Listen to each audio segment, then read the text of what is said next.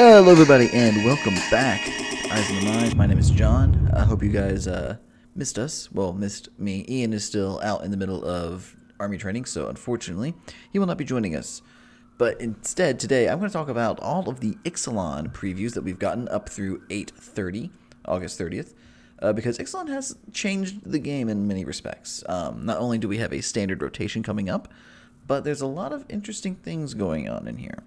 So I'm going to go ahead and start with the one that I am the most interested in, which is the adding of the legendary super type to planeswalkers, uh, as we see on Jace Cunning Castaway for the first time, which we'll talk about Jace here in a little bit.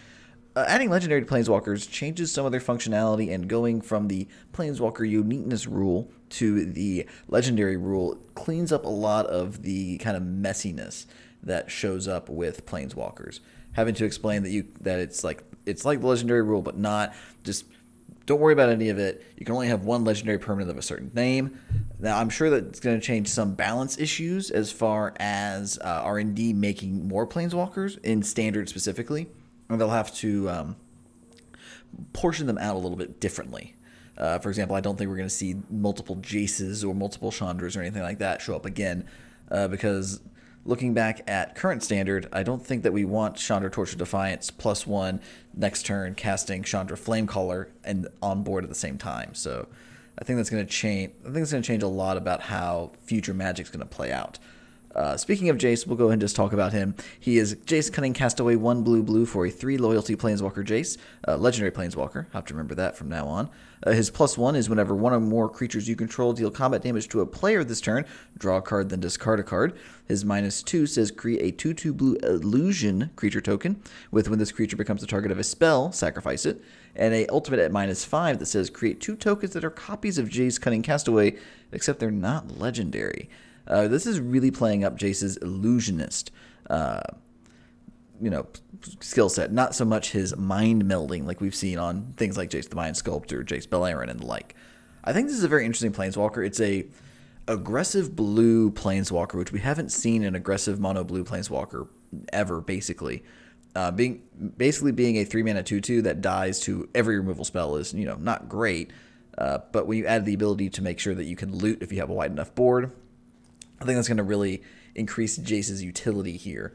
Um, I'm really interested to see where whether he makes it into cubes, but he's going to see play in standard because, as we've said before, every three mana planeswalker has seen play at some point. Uh, but yeah, I think Jace is going to be super sweet. Uh, a few of the mechanics, because the mechanic article has been spoiled, talked about legendary planeswalkers, but also talked about the other mechanics. For example, uh, there is one mechanic, I believe, for each faction. I could be wrong there. Apparently, there's four factions, which is fun and interesting. Uh, one of the mechanics, which goes on the pirates, because again, pirate dinosaurs and all that fun stuff, is raid, uh, which basically says if you attacked with something, uh, then you get to do a thing. Uh, one of the key cards that we've seen is, if I can find it, where are you? What's his name? Ruin Raider. Here he is. Uh, two and a black for a 3 2 Orc Pirate. He's a rare. At the beginning of your end step, if you attacked with a creature this turn, reveal the top card of your library and put that card into your hand. Uh, in this case, you lose life equal to the card's converted mana cost. Uh, Raid is a fantastic mechanic, coming back finally from Khans of Tarkir. We kind of knew it would be coming back. It Raid works very well with like the pirate theme, so I think this is a fantastic mechanic to bring back for this for this idea. Uh, we're going to see it in black, red, and blue this time um, because that's the pirate colors, which makes sense. Uh, we already see Marauding Looter, which is a blue, which is two blue red for a four three human pirate at uncommon with raid. Where at the beginning of your end step, if you attacked with a creature, you may draw a card, and if you do, discard a card. Very powerful effect there. I think raid is just going to be a really fun mechanic to play with, and building casual pirate decks or building a pirate commander deck because we did see Admiral Beckett Brass, a legendary pirate. Uh, a lot of commander decks can be built around these cards. Um, the other faction is dinosaurs, and they're apparently in the Naya colors, red, or red, green, and white. Um, the dinosaur mechanic is enrage, uh, which basically says if this creature's been dealt damage this turn, then you do a thing. Uh, I think the main card that we've seen that does that does something very powerful with enrage is the four mana four five uh, with no other abilities, and it is I'm I'm looking for its name, but I can't seem to find it. Uh, da, da, da, where are you, you silly dinosaur? Ripjaw Raptor. There it is. 2 GG for a 4 3 rare dinosaur enrage. Whenever it is dealt damage, draw a card. Uh, doesn't care about, you know, how much damage it basically cares how much damage is dealt to it at a certain at a certain point. For example, if I Grapeshot of this for five, I would draw five cards because that's how that works. But enrage is a very interesting mechanic. I think it's gonna make blocking really hard, especially when you look at some of the other dinosaurs. Uh, there's a uncommon white dinosaur that's a three five for six. Uh, that when it is enraged, you put a plus plus counter on all your other creatures, which is going to be annoying. There's a common sun crowned hunter, which is four red red for a five four. Uh, whenever it's dealt damage, it deals three damage to target opponent. I think the enrage mechanic is going to be very interesting. So I'm curious to see how it plays out, but I think it's going to be very interesting. The other faction that we know of is blue green merfolk. Yep, we have some green merfolk outside of Ravnica. Uh, they're led by Tishana, Voice of Thunder, who's another legendary creature. Uh, she looks like she's going to be fun in Commander. I don't know if she's better than, say, Prime Speaker Zegana, but we have a lot of cool merfolk, and there doesn't seem to be a main merfolk mechanic per se, uh, but we do see a lot of we do see a mechanic that pops up on merfolk as well as some other creature other creatures of other factions, which is explore. Uh, basically, if you explore, you flip over the top card of your library. If it's a land, hey, you explored it, you found it, put it in your hand. Uh, on the other hand, if it's not, you can scry one. Basically, you can keep it there, or you can put it, or no, put it in, back on top, or in your graveyard. Excuse me, not scry. Maybe slightly better scry. Uh, so explorer, I think, is a really fun mechanic. I think it's going to work well. Uh, oh, by the way, if it's not a land, you put a plus plus counter on that creature, so that's going to be also fun. Um, we see a few explore cards like Deadeye Tracker, which is a one mana one one with one of the black tap it, exile two target cards from an opponent's graveyard, and then he explores. I think that's going to be very powerful. Probably see a lot of standard play, and a few other cards that I think are going to a few other of the explore cards which are pretty sweet. Uh, the other faction is Black White Vampires, which is um, very interesting because they have a very conquistador feel.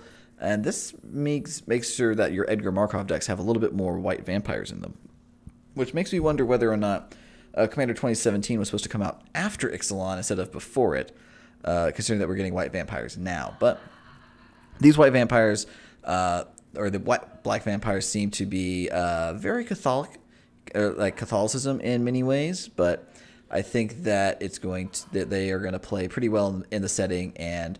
Uh, from the story podcast that came out today with uh, Blake Rasmussen and Alison Luhrs, it seems that they're playing up more so that every all these factions, uh, the Sun Empire, which is the Naya faction with that's humans and dinosaurs, the pirates, which are Grixis, the merfolk, which are blue and green, and the uh, pirates or the vampires, which are black and white, um, are all on even footing, and they're not. There's not the kind of the expected um, or the old trope of conquistad- of the conquistadors coming in to tame these savage rebels or the tame the savages. So I think that's to. I'm interested to see how the rest of it plays out. I know that there's some concerns with regards to that, but I think it'll, all in all, be go over pretty well. Uh, another mechanic that is returning is vehicles. Vehicles are back from Kaladesh, taking a uh, taking a one block hiatus from Amonkhet.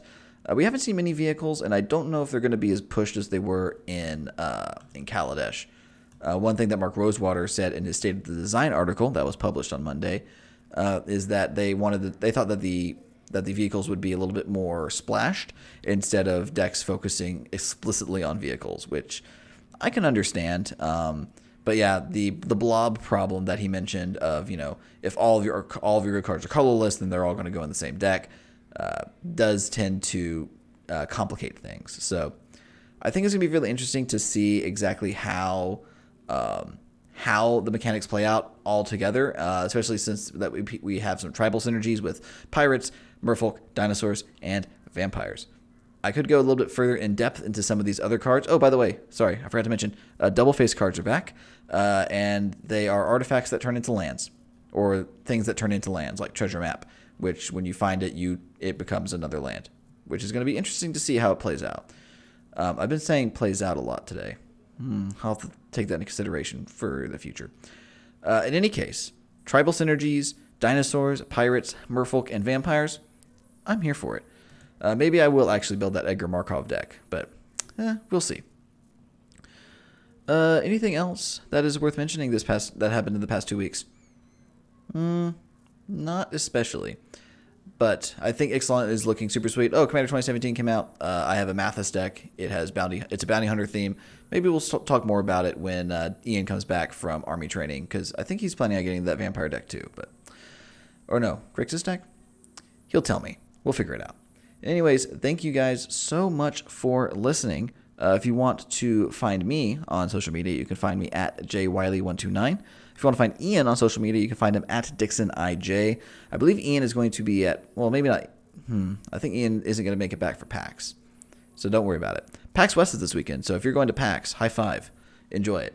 You know, don't do anything I wouldn't do, which is not much. Uh, if you want to find the podcast directly, you can find it on on Twitter at Eyes on the Mize. Uh, or if you have a more personal question, you can shoot us an email at eyesonthemise at gmail.com. As always, we are love to hear your feedback about how we can best improve the podcast for you, our listeners. Thank you guys so much for listening, and we'll talk to y'all next time.